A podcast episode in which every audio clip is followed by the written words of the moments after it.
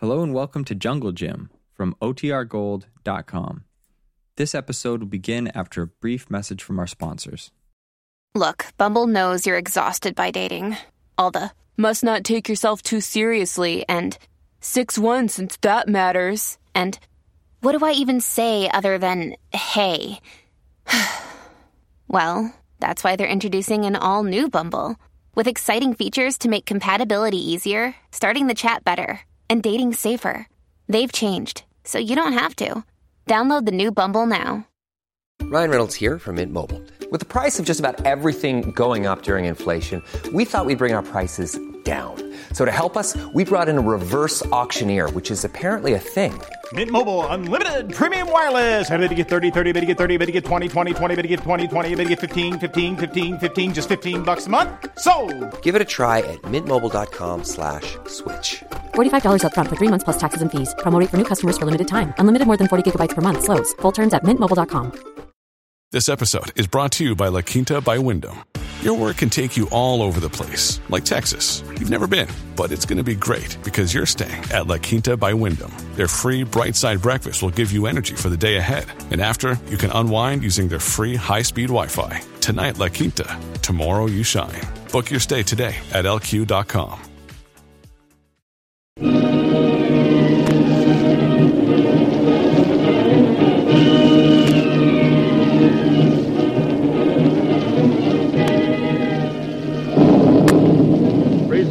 the adventures of Jungle Jim.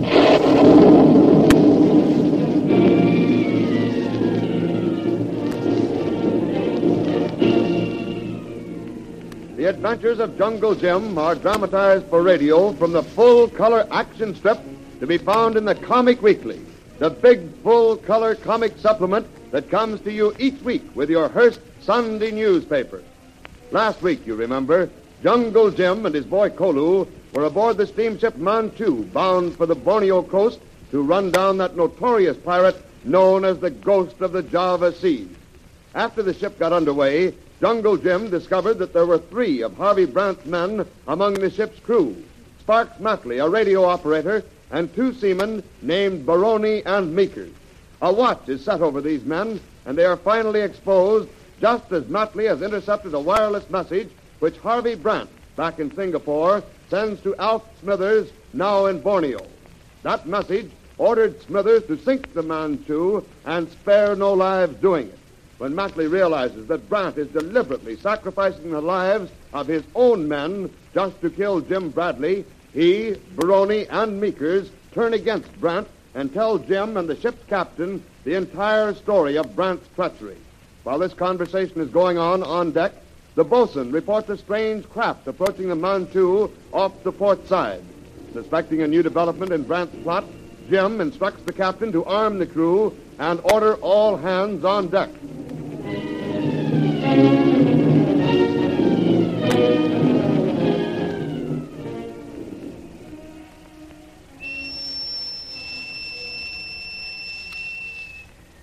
All hands on deck! All hands on deck! All hands on deck! I don't know what Brandt's little game may be. As a matter of fact, I don't know that it is Brandt who's back of this. But in any case, it's good to be prepared. You're absolutely right, Mr. Bradley. There's no way of telling where he's going to strike next. Him like Cobra, Shanghai Lil send you. Eight to one? Yeah, the only difference is you get some warning before a Cobra strikes. I only hope Brandt ends up the same way the Cobra did. In a box with his head shot off, eh, Mr. Bradley? Better tell your boys what it's all about, Captain. Okay, Mr. Bradley. Now listen, you men. You see that boat off the port side? Captain. Well, we don't know who's aboard her or what they're out to do. But whatever their game is, they're not going to get away with it. I want you to keep on your toes, all of you. All right, pass the word to the bridge to heave to. At that, Mr. Bradley, I don't think we've got a lot to worry about. This isn't the first small boat we've sighted since we left Singapore, you know. Not first small boat, but first one which tries to make signal to us. This is trick of Harvey Brandt's, all right. Kolu knows it. Well, for that matter, the whole thing may be a trick. Matley's confession and all. I've told you the truth, sir, and you'd better believe me, or we'll all end up in Davy Jones' locker. All right, Matley. But if you're double crossing us. Look, Tuan. Man in bow of small boat waving his arms. And there are seven, eight, nine. There are a dozen others on board. These seems to be mighty well manned for a size. Yes, and they're heading toward us. Don't let them do it, Captain. Don't let them do it, I tell you. They'll come aboard and scuttle us. They'll open your sea valves and... Don't lose your head, Matley. If they're fools enough to start anything, we'll finish it for them. But don't you see, Mr. Bradley? It's just like I told you. We're supposed to be waiting for them. Baroni and Meekers and me. And once they get aboard, they'll... We'll take care of them. Hey, George, what was that? An explosion. It almost lifted her right out of the water. Stand by! Command the motorboat! You aren't aiming to rescue them, are you, Captain? We've got to save them. It's the law of the sea. You're sticking your head in a noose. That's what you're doing. Why, if you want a little advice from me, leave them to the sharks. Don't be a fool, Matley. Get that boat over the side, Captain. Swing out the motorboat! I'll go along in the boat, Captain. Just as you say, Mr. Bradley. Kolu, you stay here. Yes, go on. I don't suppose I have to tell you to keep your eyes peeled, do I, Mr. Bradley? Don't worry about me, Captain. Okay, go ahead. And I'll have a reception committee waiting for you when you bring them aboard. You go with Mr. Bradley, Regan, and you, Andrews, Blake, Matthews, Carter, and Rankin. Now, you've all got your guns? Yeah, All right, get to it. Lower away.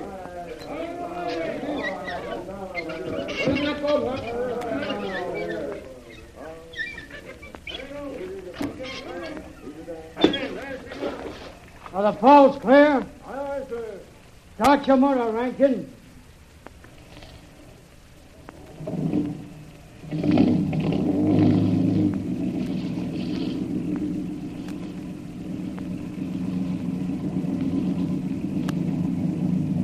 The funny thing, Bosun, after that explosion we heard, that boat should be splintered to kindling wood instead of riding a good five feet out of the water. And there's not a mark on her. No sign of any damage anywhere. Help! Help! We're shipping water, fast! Shipping water, are they? I'll bet there ain't no more water in a hold right now than there is in an Arab's backyard. Yeah, it's fishy looking right enough. But we'll pick 'em up and then see what happens. All right, you men. Get ready to come aboard. And be mighty careful. Ready with that boat hook, Bosun? Aye, aye, sir.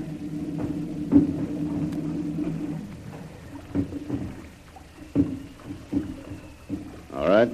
One at a time. And stand facing the bow. You see this gun? Well, if one of you make a false move, he won't live to make another. All right, step lively, step lively. This ain't no funeral. You never can tell when it's going to develop into one.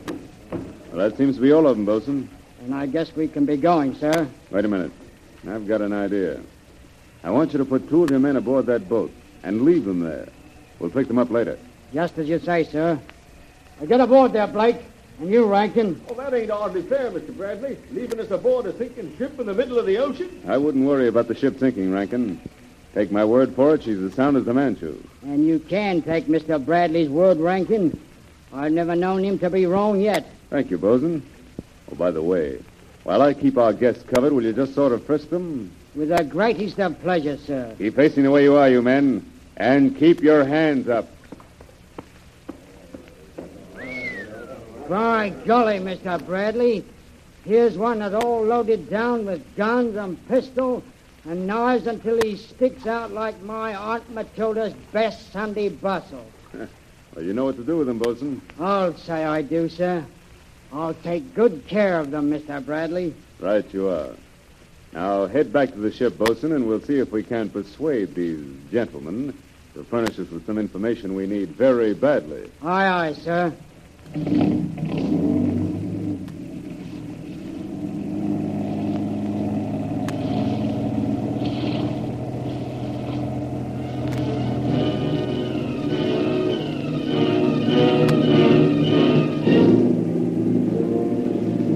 board the Manchu, the captain watches the motorboat as it comes alongside. It's made fast with the lines which swing from the davits and hauled up to the deck where the captain awaits them. With Jim and Kolu, the men from the little boat stand in a sullen group. Nice work, Mr. Butler. Our job's only half done, Captain. We still have to see if we can't get these gentlemen to give us a little active cooperation. Well, it's little help you'll get from the likes of them. They're a murderous looking bunch of cutthroats. I think I'll just keep this machine gun trained on them until we get them into irons and locked up in the brig. Before we do that, it might be a good idea to go over them again for weapons. The bosun did a good job, but he had to work fast. All right, you men. Line up here. Come on, and be quick about it. They are bad men, I think, Tuan. Yeah, I seem to have seen most of them before. Either hanging around the Singapore waterfront or in Harvey Brandt's shipyard. There's no doubt in my mind, sir. They're Brandt's boys, right enough. Now, which one of you is master of that boat? Come on, come on, speak up. I'm the skipper. All right. What have you got to say for yourself? I'll tell you what I've got to say for myself. It's an outrage, that's what it is. A blinking outrage. And I'm going to report the old thing just as soon as we make port. Treating us like we was a bunch of pirates. And what for? That's what I'd like to know. What for? We're honest men doing business in an honest way. And just because me fuel tank blows up, I have to signal you for help. I What? beg your pardon, my friend. Do you know a man called Harvey Brandt? Never heard of him. But you're going to hear plenty more from me before this thing blows over. You ain't got no call to do a I thing. I think you better tell them to bring Matley out here, Captain. Matley? You heard him, Whiskers. You ain't hard of hearing. All right. Bring Matley out. Now, Captain Smith, perhaps we'll find out something. Well, I'm a monkey's uncle, if it ain't old Foggy Smith. You know him, do you, Matley? I'll say I do. He's the gent who was supposed to scuttle the Manchu and feed me and Meekers and Baroni to the fishes. To say nothing of the rest of us. Well, Captain Smith, perhaps you know now why the reception we gave you wasn't quite as cordial as you might have liked to have it. Oh, you crossed us up, eh, Matley? You know what happens to men who double-cross Harvey Brandt, don't you? It seems to me, Captain Smith, that you're in no position to make threats. I'm in a better position than you think. Oh, Look out, Bradley. He's got a knife. Drop it. Drop it, Smith. Drop it before I plug you. No, no, you won't plug me. Not when I've got your Mr. Jungle Jim as a shield, you won't. Because if you take a shot at me, you'll get him first. Now, don't get nervous, Bradley. I'm not sticking this knife into you. Not yet, anyway. You're too valuable to me alive. We're going over to that machine gun, you and me. And once I get my hands on it, I'll sweep these decks cleaner than a whistle. Now, let him get away with it, Captain. It doesn't make any difference what happens to me, but don't let him get away with it. Don't go on, don't, Chris. Ah, that's got him. Now that's what I call quick thinking. Well, Kolu, you've saved the day. and Incidentally, my life. Thank you. I live only to serve you, Tuan. Take this man below, Bosun, and have them fix up his wound. And take the rest of these swine with you and put them in irons. Aye, aye, sir. Come along, you blighters. Come on, now, get on. And now, Captain, I'll tell you what I want to do. I want to take that tub of Brandts and sail it to Borneo. What's the big idea, Mr. Bradley? There's just a chance that we can use it as a blind to fool Brandt's outfit. And if we can do that, maybe it'll help us put a rope around Brandt's neck.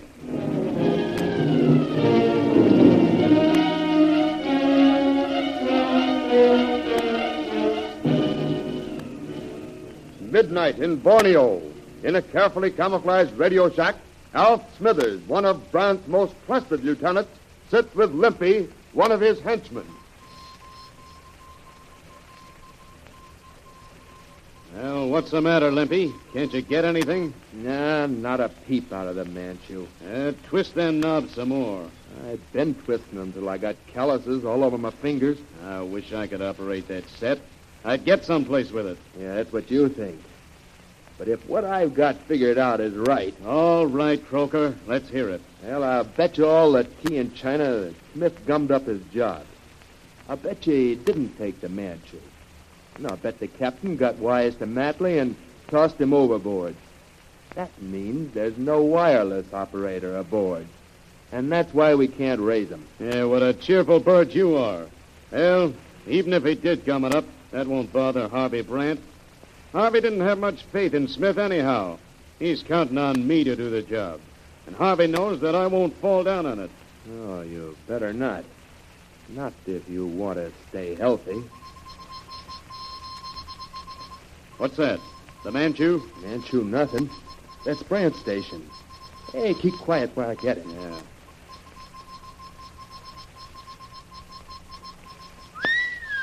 What is it, Limpy? What'd he say?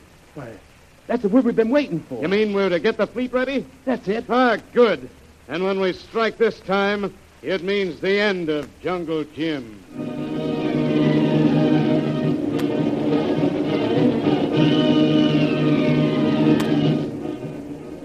What is this mysterious fleet Smithers spoke about? Will it do its job and sink the Manchu? And if they do strike, will Jungle Jim and Kolu be aboard the small sloop? Don't miss the answer in next week's episode of the thrilling adventures of Jungle Jim. There'll be thrills aplenty on the high seas when the ghost of the Java seas strikes again.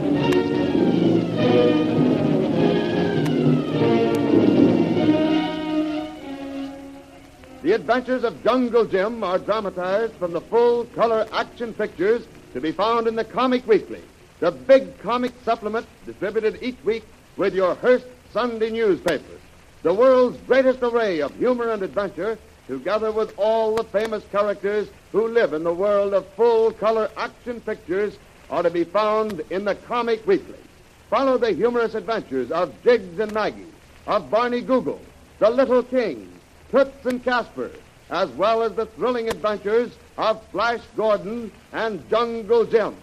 They're all waiting for you in your copy of next Sunday's Comic Weekly with your Hearst newspaper.